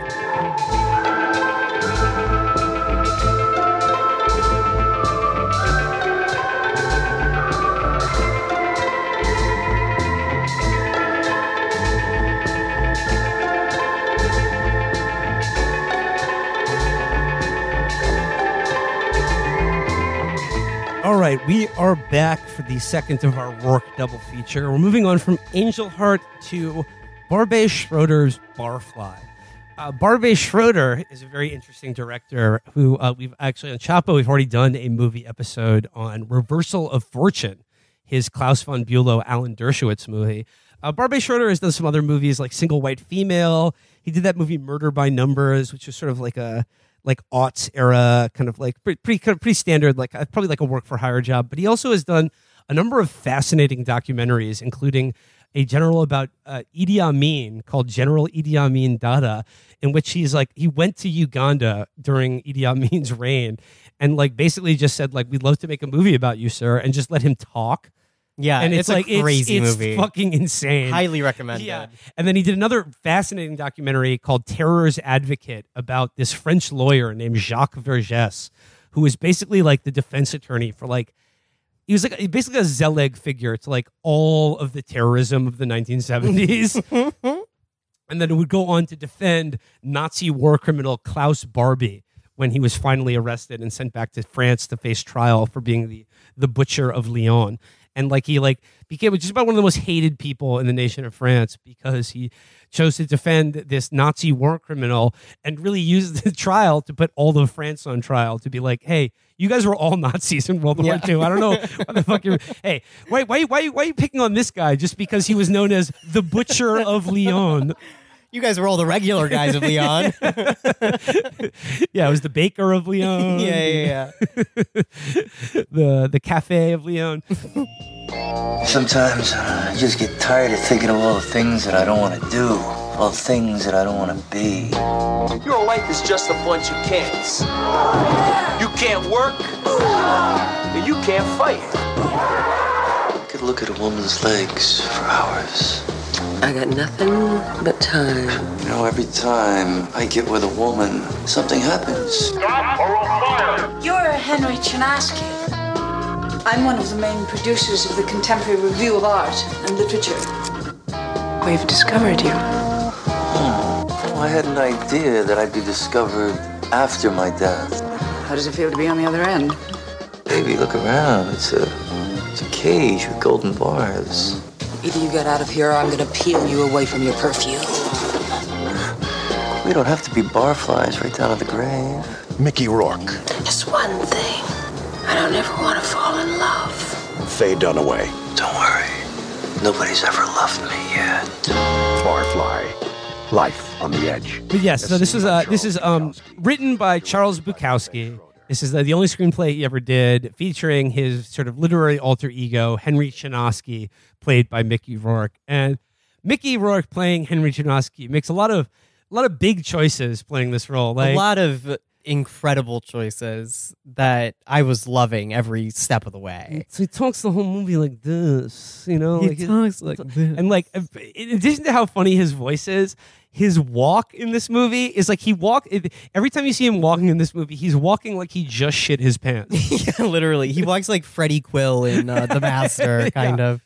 a lot of great body acting from Mickey Rourke in this movie. But look, uh, I, we, no need to get uh, as bogged down in the details of the plot of this movie as we did in Angel Heart because there really is no plot in this movie. This It's is a vibes Yeah. movie. and I don't know if you, I caught it the, the cinematography by the great Robby Müller. Mm-hmm. And if you love, like I do, L.A. at night, this movie is so gorgeous. It's it is so beautiful. and like the opening credits of like this sort of like cheesy lounge music playing over like a kind of like a, a series of like outdoor shots of like all of the beautiful old signage of these Mhm. dive bars in LA. it's like the lights going on in uh, Once Upon a Time in Hollywood. Yeah. It's like that sequence. and like um, most of these are real bars. I think the Smog Cutter is still around in LA, but yeah, this is a LA at night movie, and I don't know. Like for me, there really is nowhere else in America like LA at nighttime. LA during the day feels like pretty much everywhere else in America. Yeah, yeah, but yeah. LA at night, there's something g- like genuinely weird and mysterious and like totally unique about it. And this movie captures it brilliantly. Mm-hmm. Has as you said, this is a vibes movie. I'm going to take just like a second here to briefly summarize the plot of the movie. It goes like this. Mickey Rourke fights Frank Stallone in an alley. Mm-hmm. Mickey Rourke shacks up with boozy, faded beauty played by Faye Dunaway. Mickey Rourke is then uh, discovered by literary uh, publisher uh, played by the Borg Queen. Did you guess that? the Borg Queen, uh, Alice Krige, is who discovers uh, Henry Chinaski in this movie. He is discovered and then goes back to fighting Frank Stallone in an alleyway. Yeah, yeah, yeah. That's the whole movie. That's it's a beautiful full circle. It's almost like the fans in Angel Heart are symbolize it. In a Everything brings way. you back to an alleyway with Frank Stallone's fist connecting with your face. Mhm. The first one millisecond into this movie, I knew it was going to be absolute fire because the first thing you see is the Canon Films logo. Oh my God, Golan Globus. Yep. the mark of true quality. All men of taste and distinction know when you see Oh, that yeah. Canon logo, you're in for some good. Those two shit. Israeli maniacs are about to b- blow your mind. uh, Charles Bukowski actually wrote a novel based on the making of this movie called Hollywood. That is an extremely funny novel. That is like sort of a behind a, a lightly fictionalized behind the scenes look uh, at the making of this movie. And in the book. There is a scene in which the director, the Barbet Schroeder character, goes into the Canon offices with a chainsaw and threatens to cut his hands off unless they continue funding the movie how much of that is real, how much of it is, you know, sort of uh, literary uh, elaboration. Who knows? Who cares? I like how else would I describe that Barfly? Barfly is sort of like if they actually made a movie that was um, Barney Gumble's film Pukahontas from the Simpsons Film Festival episode. Don't cry for me, I'm already dead. Except like I, I because like th- this movie does wring sort of poetic beauty out of like the absolute like desolate. Des- like just squalor, just absolute Yeah, yeah. alcoholic squalor. But the thing is, that's not really true because Barfly is just so funny. It's amazing. And, like, and like, and and Pukahontas was like, you know, a sort of a a, a, a serious sort of um uh, pained look at the what um a lifetime of alcoholism does to you. Whereas this movie makes it seem uh, pretty cool, pretty yeah, fun. it seems like kind of the winning, the way to go. Honestly, I was, I was kind of sold on it. yeah, I'm out of the rent race, you know, like. Yeah, it's. I don't Um, hate people. I just feel better when they're not around. Rourke's character, you could, he could be described as like the philosophical alcoholic. Yeah. like, you know, uh, an alcoholic who likes Mahler, who Yeah. uh, you know has read uh, the Iliad and the Odyssey. Yeah, he's a fan of. he- he- He's a guy dressed in like shit and blood covered rags, and like it's truly, it is truly impressive, like how ugly they make Mickey Rourke for the entire every frame of like every second that he is on film in this movie. He looks like absolute shit. Like he is, he is filthy. He is besotted. His knuckles are like bloody and covered in fucking scabs. And, like for about a half an hour segment of this movie, he is wearing an undershirt that is completely soaked in blood. Absolutely You, saturated. like, there's even one scene where, where an EMS guy says, "Buddy, do you ever change your underwear?" And he just goes, "Sorry." And then the guy goes, "Don't apologize. Just change your underwear." He um the way he talks in this movie reminds me of I think this movie came before it, but um so I'm sure that it reminds me of uh have you seen the movie Twister? Not the tornado one, but Uh, the, no. The Crispin Glover and I've Harry only- Dean Stanton. Oh one. no, I've only seen I've only seen the uh, the tornado one. Okay. the um it his performance in this really reminds me of Crispin Glover in that movie, which I'm sure was based on him in this movie because the way he talks is just so strange and unique.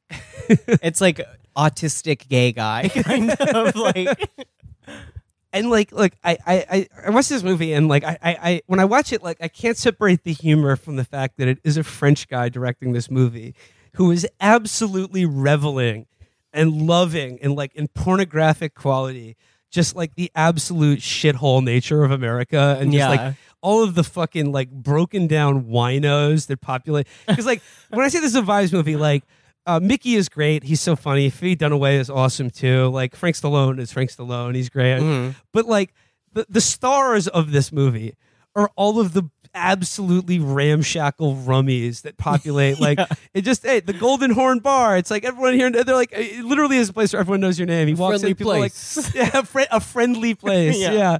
and. I don't know, like who who are some like uh, who are some of your favorite like minor characters in this movie?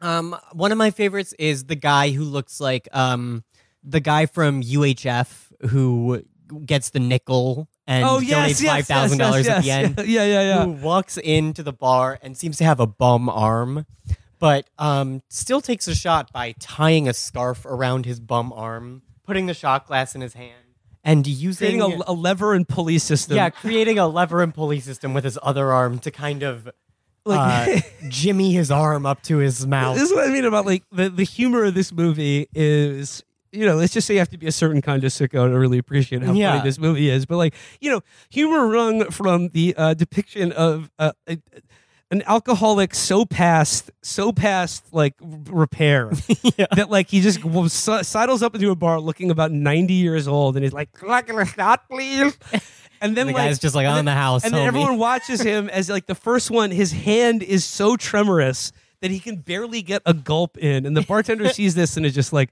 next one's on me old timer and then he's just like then he creates the lever and pulley system Uh, uh, there's a number of other spectacular winos in this movie. Uh, very early on in this movie, we see a character. I believe her name is Grandma, Grandma Moses, or something like that, who's just you know. The, that's my favorite. Actually. Yeah, she's my favorite. there, there's a scene where like uh like she walks out of the bathroom with this guy, and the guy's going. Twenty dollars for a head like that is simply unacceptable. He's, he's haggling with this toothless alcoholic over like how the head he just got in the men's room of a fucking dive bar. Yeah. And he's like, I'll pay 15 for that. And she goes, I do you good, old man. I do you good. I'll pop your champagne cork. And she goes, Nobody in this neighborhood can suck paste like I can, can, can swallow paste like I it's can. so it's so Bukowski. It's like so crazy. I love um then later in the movie it happens again where a guy walks out of the bathroom with her and he goes like, Jesus Christ, you almost sucked the thing off. like so crazy. There's another scene where uh, he's with the he's with the bougie broad played by Alice Krige, aka the Borg Queen from Star Trek Voy- no Star Trek First Contact, and like she goes into the bank to cash a check for him, and he's sitting in her Mercedes, and there's like you know there there's a pro you know like on the strip on the stroll Mhm. working, and he gets in the car like gets in the driver's seat and backs up so he's like parallel to her, and she goes like she she leans into the car and goes. For seventy five bucks, I'll suck your dick so good that like your asshole will pop out or something. Like Yeah. that. Your And goes- asshole will tremble like a volcano Yeah, yeah. or something. He just goes to her. He goes, "Ooh, I can always tell a class lady." And then she's like, "Fuck you, you faggot!" Like, and then that's all he says to her. And then he just pulls up. He pulls back up. He up. pulls back up. um, And then the classy lady gets into the passenger seat and he's just driving with the biggest grin on his face at like noon, blasted, like hammered, just slowly driving down the street like doo doo doo doo doo. It's very it's amazing.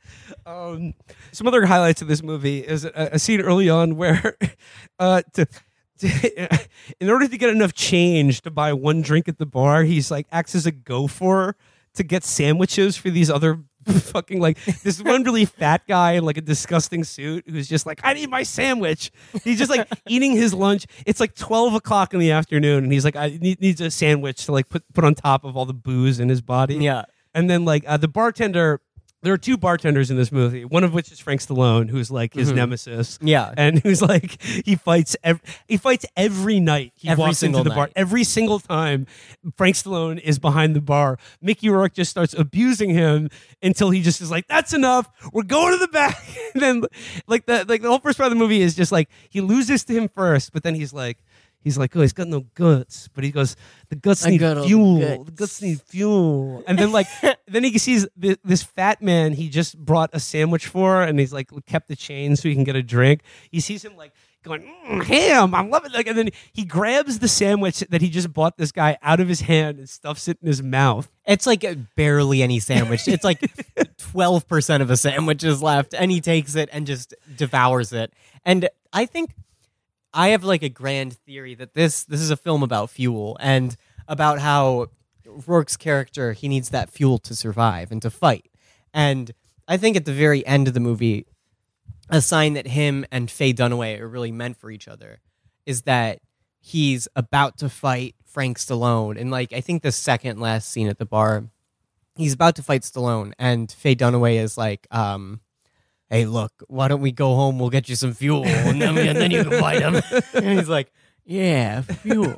That sounds uh, fantastic." Yeah, Henry Chinaski slash Mickey Rourke struggles to eat in this movie Yeah. are so funny because it's like few and far between. Because like any money he does have, he's spending on booze. At one point, he gets fuel by walking into the wrong Yeah, room in the building. in his like unbearably awful like flop Yeah. house tenement. the most comically disgusting room you've ever seen. Just like I said, every piece of white fabric in this movie is pit stained.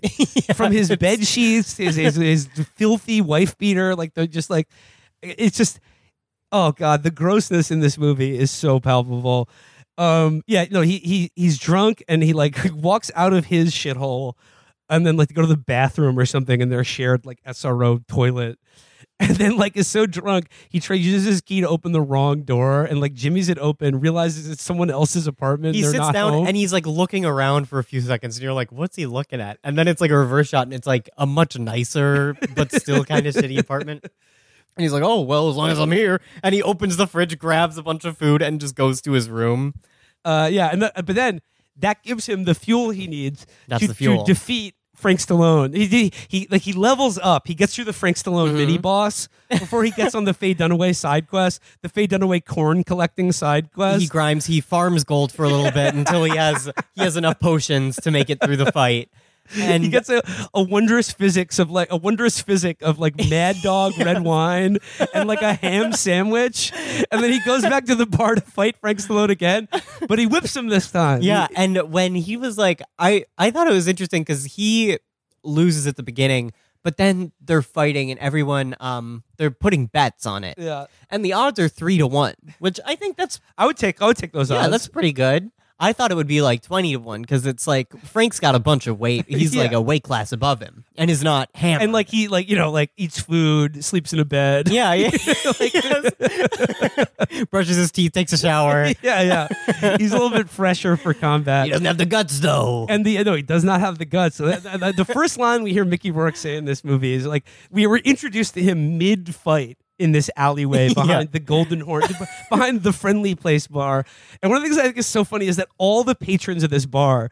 Like the highlight of their day is watching this wino fight Frank Stallone, and they're all just like these like old women, and they're all just cheering them on. They're like, "Yeah, like, yeah, Eddie, yeah." you're so beautiful, Eddie. They have no teeth Frank- in their When mouth. Frank Stallone beats him the first time, there's like one of these awful harpies in the bar. Just goes to Frank Stallone. She goes, "Oh, you're a real man."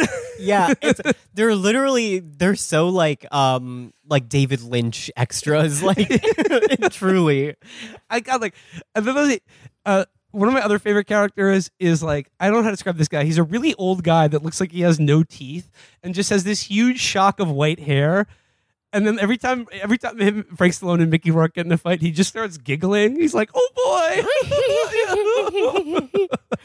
and I guess I should talk about my favorite character in the movie. I know I said Frank Stallone is his nemesis, but Henry Chinaski's true, uh, his true opponent is is this woman who's always at the bar with the most sour look on her face, like nursing like one draft beer. Yeah. And she always has like the most sour, disgusted look on her face, and she's always needling him. See, the only time she smiles is when he comes back to the bar and Faye Dunaway has left with Frank Stallone. And she Yeah. just after he bought her a drink, she's just in the bar grinning, this evil look at him. Hey Henry, you gonna buy one? You want to buy one or be one? and then he when he buys her a drink, it's like, oh, Yeah. she's even sadder than him. Yeah. it's like um god like uh there's just so many funny parts of this movie that are but like you know funny if, if you were a sicko like me Yeah. like for instance the repeat, the repeated uh when Faye, when he moves in with Faye Dunaway in a, like a slightly better shithole apartment in LA like you know her place at least is not like it's big. It's a big Yeah. place. It's got like furniture and stuff. yeah, but the walls are cardboard, and they're Yeah, yeah, constantly yeah. listening to this like domestic violence situation in the apartment next door. Yeah. and it's so funny because like all you hear is this guy going, "That's it, I've had it, I can't take it no more." Whack, whack, whack, and then and then eventually Yeah.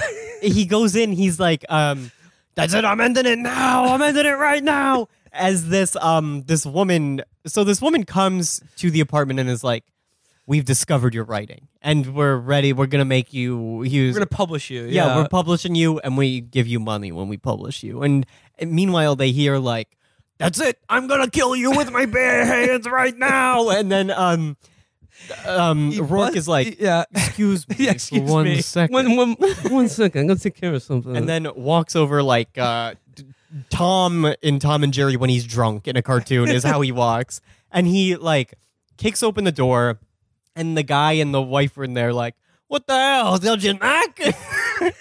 and he goes, "Hey, hey, hey, ain't you ever seen love before? She likes it." And then, like, and then the she woman- sits up the- like, "Get the fuck Yeah, out of the woman here!" like this bolts right up right in the bed, and she's like, "Who the fuck are you?" get out of here. She's like, you know, starts to, and then, then him and the guy get in a fight. The guy pulls a knife, and then the dude ends up stabbing himself in the fucking stomach. Yeah. and then uh, later Oh, on, the- like the repeated bit with the EMS guys who keep coming to the apartment. Yeah. First, because like, uh, because uh, the, the private detective played by Jack Nance, who um, the Alice Krige character hires to like check up on him, Mm-hmm. knocks on the door, and this is after Faye Dunaway has hit him in the head with like the corner of her purse, and you know, scalp injuries may He's not kill brained. you, but like it bleeds a lot. yeah, And like they, he calls the EM and like they open the door and he's there in a like a wife beater soaked in blood, his, his filthy boxer shorts, and his entire face. He looks it looks like the Passion of the Christ, basically. Yeah, he looks like he's Jean been wearing a crown of thorns. Yeah, like and he's swinging from a bottle, and they're like, "Where's the body?" And he's just like just standing there, being like, "I didn't call you. Get out. And they're like, "We're not coming back here anymore." Like he's like, "Dude, hey, do you know how much every one of these calls costs the taxpayer?" they're like, "Go ahead, sign here." and then they come back a second time when Faye Dunaway is in bed and says, "I see an angel. An angel's coming to get me." And then um, she like pretends to die basically, and because she's just being dramatic, kind of. And then Mickey Rourke calls the EMS. They come and they're like, "We're not taking her away. She's fine, and she's too fat." and then the second they leave, Faye Dunaway Insane bolts thing up to say again. about Faye Dunaway. By yeah, the way. yeah. In this movie is ha- like haggard, like very thin, very emaciated almost, and but great legs. oh yeah, great legs, Great legs. Hey, great. She's of- got gams for got- days. but um, then she sits up. She's like, "Did you hear what they just called me? They just called me fat. Can they do that?" And then this is the third time they come. They, so he calls them and he's like, "There's a guy. He's gutted. You gotta come." No, it's for real this time. please, you have to actually come, please. uh, just it, it's just you know, L.A. is wonderful. Ain't life Yeah, grand? yeah. That's how I feel about this movie. Life is beautiful. And I, I, I love when he goes back to see Faye Dunaway, and he's like, "Yeah, they took out the guy uh, next door." And then um, Rourke is like, "Was he alive?" And she's like, "Well, he must have been. He was smoking a cigarette on the, the stretcher when they pull- pulled him out."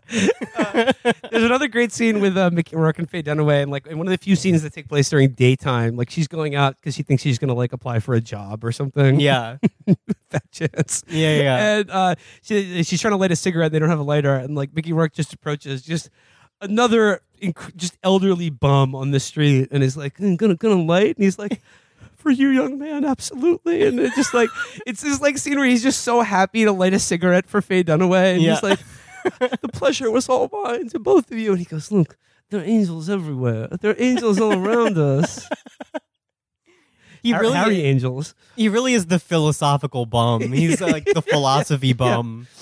Some people never go crazy. What absolutely horrible lives they must lead." yeah. And um, so there's like the whole the conflict, I guess, if you can call it that, of this movie is kind of this publishing lady is like, look, why don't you live the big life? All right, why Yeah. don't you have sex with me? all the time?" I don't know why I'm doing a Brooklyn accent for every character. It's okay. It's something about Rourke being in these movies makes me. Um, He's from Florida, I think, Yeah. too.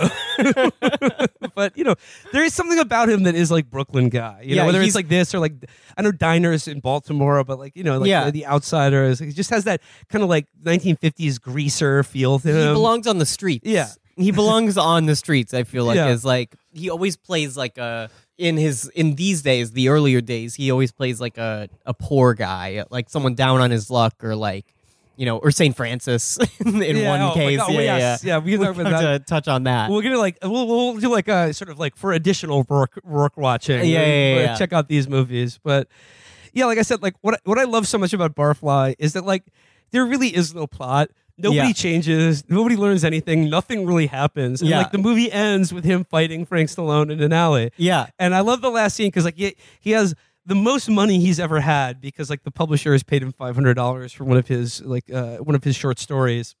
So he's flush with cash.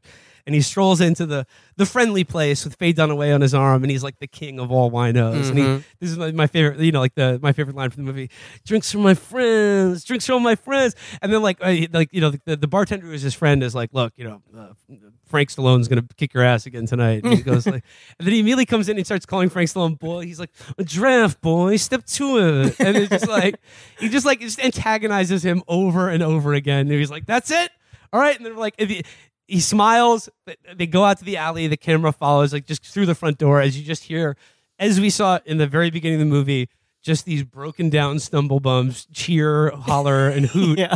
as yet another fight takes place between Frank Stallone and Mickey Rourke.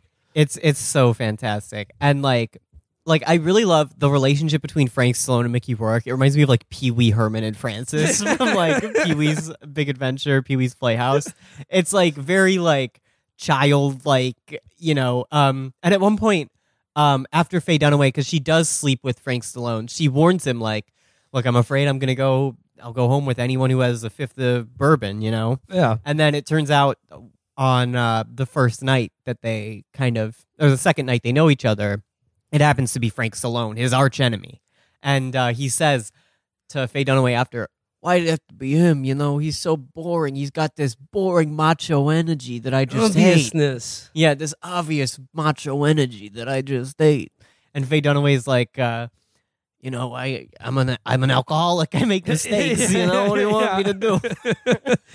I will say though that like uh, before before Mickey Rourke fights Frank Stallone to end the movie, Faye Dunaway and Alice Krige fight each other first in the bar, where it's like Oh, two, yeah. two gorgeous women pulling their hair out and screaming at each other to fight for the honor of the right to like date a guy who smells like shit. Yeah, a, a guy who is like just soiled himself and is covered in scabs. Yeah, yeah, like grease penis McGee. like basically, they're fighting over the most disgusting man in the city, and but he's got a charm to him. You got to admit. I think one of my first notes in this movie after the um the fight when um like Rourke is in. I took all my notes like on my voice notes app, and I said. Mickey Rourke is so cool in this. I just started losing my mind laughing. like, He's king of the king of the bums. He's king of the bums. He's what king, else? What King more of all you want? bums. Yeah, and I, I don't know. I mean, like I'm, I'm, I know I'm probably missing a lot of the funny shit in this movie, but you know, like it's. I, it's a movie I adore. It's just it's just absolute LA nighttime vibes. It's Yeah. it's just incredibly funny and just a, like an almost like cartoon character like performance from Mickey Rourke. He reminds me of sort of like like uh, Popeye. yeah, Or yeah, exactly. yeah. Yeah. or like, or like, like, a, you know, like, a, like a, a, a, a version of Bugs Bunny that slurs every word he says. Mm, what's up, Doc? Oh, I forgot. Uh, one of one of my favorite insults of all time in a movie is when he's antagonizing Frank Stallone. He goes, "Come here, I want to tell you something. I want to tell you something. Just get up nice and close." And he goes. Your mother's cunt stinks like carpet cleaner, and like that's what sends him over the edge. He's like, "All right, go to, the, go to the alley. We're going to the alley now. We're going outside. yeah, yeah. No, it- life is grand. Life is wonderful. yeah. if you don't have a job, It's truly. He says one of my favorite lines of the movie when he's full philosoph- philosophical mode. He's like, you know, everyone's supposed to want to be something, or do something. You know, like a gardener, a lawyer, a doctor. You know, a shrink. I sometimes I get exhausted just thinking of all the stuff I don't want to be, all the things I don't want to do. yeah. relatable Like, as amen, fuck. amen, Relatable as brother. And also the uh, the when he first meets Faye Dunaway, she says, "I can't. I, I hate people. Yeah, I can't stand to. I can't stand them." And he goes, "Do you hate them?" And he goes, "No, but I seem to feel better when they're not around." Which is again like just wino fat wino truths. Oh yeah, yeah. It's, yeah. it's dark. the- Hashtag why no truths on the dark- Instagram. he's he's giving the dark and ancient wisdom of the wino. Yeah, it's like those men's uh like MRA accounts Yeah, on yeah. Instagram, but it's like uh. No, he is know. a sigma male. He is going his own. He is going his is own way in this movie. Like full sigma he- he- male. He, does not need love, money, anything. he needs nothing. He's a Buddhist, has Yeah. achieved nirvana of of alcoholism. It's truly amazing. yes. And, I, and another thing I love about this movie is that like in no way is this movie a movie about addiction or recovery at Oh, all. no, no, no. at all. Like, it's, No. it's just it's just a fact. You like- could argue it's the opposite. Yeah, no, yeah, exactly. It's not like I mean, it is so gross, but it is not exactly like a heroin. It's not like the Lost Weekend or something like that. No, It's- no, no. And like, never is there any question that he's going to sober up or like clean No, up his no, act or change in And in any fact, way. you don't want him no, to. fuck no. You were like, no, please go back and fight Frank He's, Stallone. he's got it figured out. He's got it figured out. I mean, I guess we should just like maybe bring up Faye Dunaway for a second because you know, like She's so she's good in this. she's great. Um, just like I don't know, like the, the the romance, if you want to call it that, between Wanda and Henry is um, It's a match made in heaven. yeah, you know, it's it's it's sweet in a way. You yeah, know? yeah, like yeah, I'm just like- truly. just yeah, like just two people who are perfect for each other. Mhm. And like, I, I, and it's not implied that they're like, I, I, don't, I don't read this movie implying like they're going to stay together or like, anything. Yeah, like, yeah, yeah. This is just like you know, as Bukowski writes in his books, he calls them uh, another shack job I was with, which means it's just like someone you can split the rent and booze with, and then like yeah, you have sex too. It's so cool. It's like it's such a movie that, of like of the present. It's really there's no past or future. It's just like now kind Yeah. of, which I really love. Like he gets the five he gets the five hundred dollars and it's like, all right, let's spend this right now. Let's Yeah. uh, buy ten rounds for everyone in the bar. And that's another one of my favorite parts when when he is like drinks for my friends, drinks for my and Stallone keeps coming up to him. That's forty dollars, and he keeps going like, "Eh, He's keep peeling off another sweaty, Yeah, yeah, yeah. fetid dollar bill, that twenty dollar bill that's been in his disgusting pants for like for two minutes, and they're already like drenched. Yeah. drinks from my friends. Uh, but yeah, like I mean, it, I, I guess like in, in Angel Heart and Barfly, like it's, it's- take them both to, like together as, as and like think of Mickey Rourke as like a leading man in both of them. I think it really like. It, both of these movies really like highlight to me like why I find him like so fascinating as a leading man because like he's got the looks but Mhm. like both in him like as a individual like him in real life and the characters he plays like does everything to undermine that Yeah. like does everything to undermine how handsome and charming he is by just like how fucking rotten like, Yeah, yeah, yeah. like his characters are and you know like he is a guy that is like you know much much has been written about like you know the, the problems with mickey and Mhm. like and also like how big his career was in the 80s and then like the long and steady decline in the 90s into like real just like like you know totally forgotten from hollywood like Yeah. you know on on the direct to vhs pipeline Yeah. before being resurrected like a phoenix by Darren Aronofsky in The Wrestler, being Mhm. robbed of that best Oscar by fucking Sean Penn Ew. for playing Harvey Milk. you remember that? Sean Penn won Best Actor for playing Harvey fucking Milk. Is that my Oscar in there?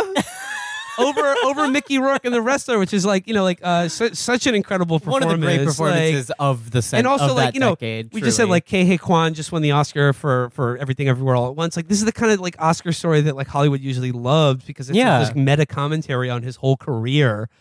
But no, he's just like the Academy was never going to give it to him because he's pissed off too many people in his life. He's just Yeah. made too many enemies too in Hollywood. real. He's too real. keeps it real. And then like, but here's the other thing. It just like like Henry Chinaski back in the fucking alley, like right after his meteoric, like his phoenix like rise from like the ashes of like direct to video purgatory. He immediately is back to like doing movies with Dolph Lundgren Yeah, called yeah, like yeah. The Rough Dogs or something like that. and I'm also wondering, like, because you know, and, and you can't talk about him as well without like just like the incredible change in his appearance Yeah, yeah. past yeah. a certain point and like his like plastic surgery addiction i mean like he blames it on being a boxer and getting his face rearranged one too many times or like Mhm. he then like in, part of his like descent in the 90s is that like he sort of quit acting for a period of time to try to be a boxer Mhm. and like you know he had some and then most recently he was fighting some like he was fighting a the Russian version of like Henry Chinaski in Moscow as like a 65 year old man Oh and this my like God. just like you know like uh, like should have been held on a barge in international waters yeah, like yeah. really sleazy like Should have been in the back of the Golden Horn. yeah exactly like the guy he was fighting was being paid in like a can of beans or something like that But like a bum fights video, Yeah. basically. but again, like I'm, I'm, I'm sort of struck by you know, like the the whole thing about in Angel Heart about like his face being totally disfigured and reconstructed, and that being like not knowing who he is, and then like just like you know what Mickey's done to himself and his face is like you know there's sort of a poignant commentary on like the nature of stardom and beauty Mm-hmm. and also kind of like self-destruction and kind of like I don't know Yeah. and like if, if you if you're looking for a good Instagram follow, I cannot recommend Mickey Rourke enough because like One of the best Instagrams It is him fa- hanging out with all his little dogs, feeding spaghetti pomodoro to all his dogs. yeah, Him, uh, and and like looking like a muscle bound tattooed version of like someone's grandmother. yeah, yeah, yeah. Like It- your your abuela, basically. yeah, and then it's like all the weird guys he hangs out with. Giuseppe Franco, my favorite Yeah. hairstylist to the stars, Giuseppe Franco, who, um, if you're looking at pictures of Mickey Rourke, it's the guy who is 70 pounds soaking wet. this tiny little, he always dresses in all black, who just follows him around and they hang out together and look like an old lesbian couple. There are Yeah. many pictures of them kissing each other on the lips, which I love. they actually moved. Yeah. I've done a, a lot of digging on Giuseppe Franco because I became fascinated instantly by the guy who was in like 10,000 pictures with Mickey Rourke online. And it turns out they moved from Florida to LA together to become like famous together. really, Yeah, Mickey as an actor and Giuseppe Franco as hairstylist to the stars. and they, you know, they both succeeded in their way and they both, uh, you know, Giuseppe Franco, there's still videos of him uh, with uh, Arnold comes to his salon, you know. He's got Frank and Sylvester. He's got the whole the whole crew, you know. Um, the, the other people that Mickey Rourke hangs out with, in addition to his wonderful menagerie of dogs, I mean, like Yeah, yeah, yeah, Mickey. Rourke, a friend to Chihuahuas everywhere. Like he's one of the big, one of the greatest, one of our greatest celebrity advocates for little dogs. mm-hmm. Um, he like his other friends are just basically like Chechen boxers. yes. like they're boxers from like the Balkans, Chechnya, like any former Soviet bloc uh, country who is currently involved in pugilism. Uh, Mickey, and they're all like 50 years younger than him at this point. but yeah, Mickey Rourke, like just uh, what what a what a what an amazingly talented but troubled troubled man. I was I, I know in our last episode we talked about um, how him and Denzel Washington or Denzel Washington hated being even in the same room with him on Yeah, yeah, yeah. Man on Fire. But I just saw on Instagram a picture of him and Denzel Washington getting lunch together with their weird with all of Mickey's weird friends. Yeah, no, I saw that. Yeah. I was like, oh my god. The, So I guess they squashed the beef. You they know? squashed the beef too. him and De Niro though. That's just never dying. That's never- smoked no, forever. no, no. Yeah. I mean, you know, I'm I'm Team Mickey on that one. I gotta say, I'm you know because I think didn't it say like him and um De Niro? It was because De Niro didn't want to talk to him. On yeah, yeah. Because he said like De Niro was doing his like kind of method acting thing of like you know always being in character and never talking to Mickey Rourke outside their scenes together because he thought that would add to like the um sort of resonance and uncanniness of it, which I think it definitely does. Yeah, yeah, yeah. You know, as we talked about in Angel Heart, this is like really like a distinct De Niro performance, and like he's never really done a character Yeah. like this before or since. the closest thing I can think of is like Ronin, maybe. I mean, Yeah, but he's like not nearly as weird or kind of like Yeah. yeah, like in, in his in- just quiet intensity Yeah. in that, like. Yeah, and then like Mickey was deep, like offended by that, and he was Yeah. like, "What the fuck? Doesn't want to talk to me? Why does this asshole think he's better than me or You something?" hang out with me? Come on. yeah, yeah, we can't go to a Brooklyn Dodgers game or what? uh, um, so has a. Uh, if people would like to expand their Rourke repertoire, what are some, what are some what are films? I know you, I know you and I both are fans of a very little seen movie called Francesco, where Mickey Rourke plays Saint Francis of Assisi. Oh, yeah. it's an extraordinary movie. It's so weird. I like has I would describe this movie as sort of like a depiction of what Christianity it was like. It was basically like the invention of like a cool new movement in Christianity that was like rock music of the day, Yeah. and it swept the youth. And it's like And he's it's in a called being a bum. Yeah, yeah, it's being a bum, and it's sort of like the way uh, Helena Bonham Carter's in it, and like the way like uh with, with, with the Franciscans, like him and his boys, and like their whole crew. They start out and they're like, the cool thing to do is give away all of your worldly possessions and like live among lepers as Christ commanded us. And then it's just sort of like the movement sweeps the country and all the Mhm. kids are going crazy for the vows of poverty. But then like the, the record label comes in and they're like, oh, okay, kid, we're going to have to sort of take this over. Yeah, yeah, yeah, yeah. the record label being the Catholic Church in this Yeah. movie. it's really wild and like there are all these like crazy moments like um it's Liliana Cavani who's one of my favorite directors like ever and I think one of the most underrated directors she did like The Night Porter she did Ripley's Oh, wow. Game Charlotte yeah. yeah she did um The Skin which is one of my favorites ever Uh, Um, Josh Lewis and uh, the Sleazoids told me that you made them watch it. and they Oh, yeah, yeah, yeah, yeah. I, I still have yet to see it, but they said it was like strap in for this one. oh yeah, oh Yeah. yeah. It's really it's a it's something. I mean, you see like little hints of it in the parts in Francesco where it'll cut from Rourke as Saint Francis looking as sexual as ever,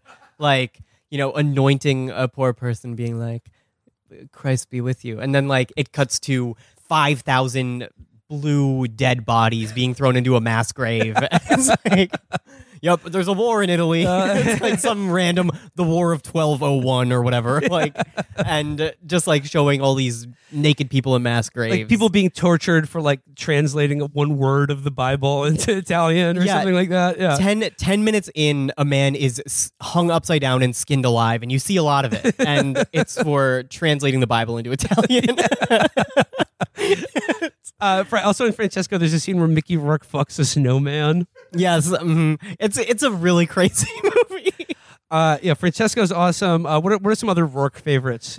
Year of the Dragon. Michael Michael Cimino's "Year of the Dragon." yeah, yeah. Michael Cimino. It's a sort of gang war in New York's Chinatown, Mhm. and Rourke is a racist policeman yeah, yeah. He who overcomes little- his hatred of Asian people to prosecute them in a war on to crime. Yeah, no. prosecute them slash have But- sex with a very androgynous one. Yeah. Um, and that one's crazy because it's filmed on like one of the craziest sets ever built, which is like a one to one scale replica of Chinatown.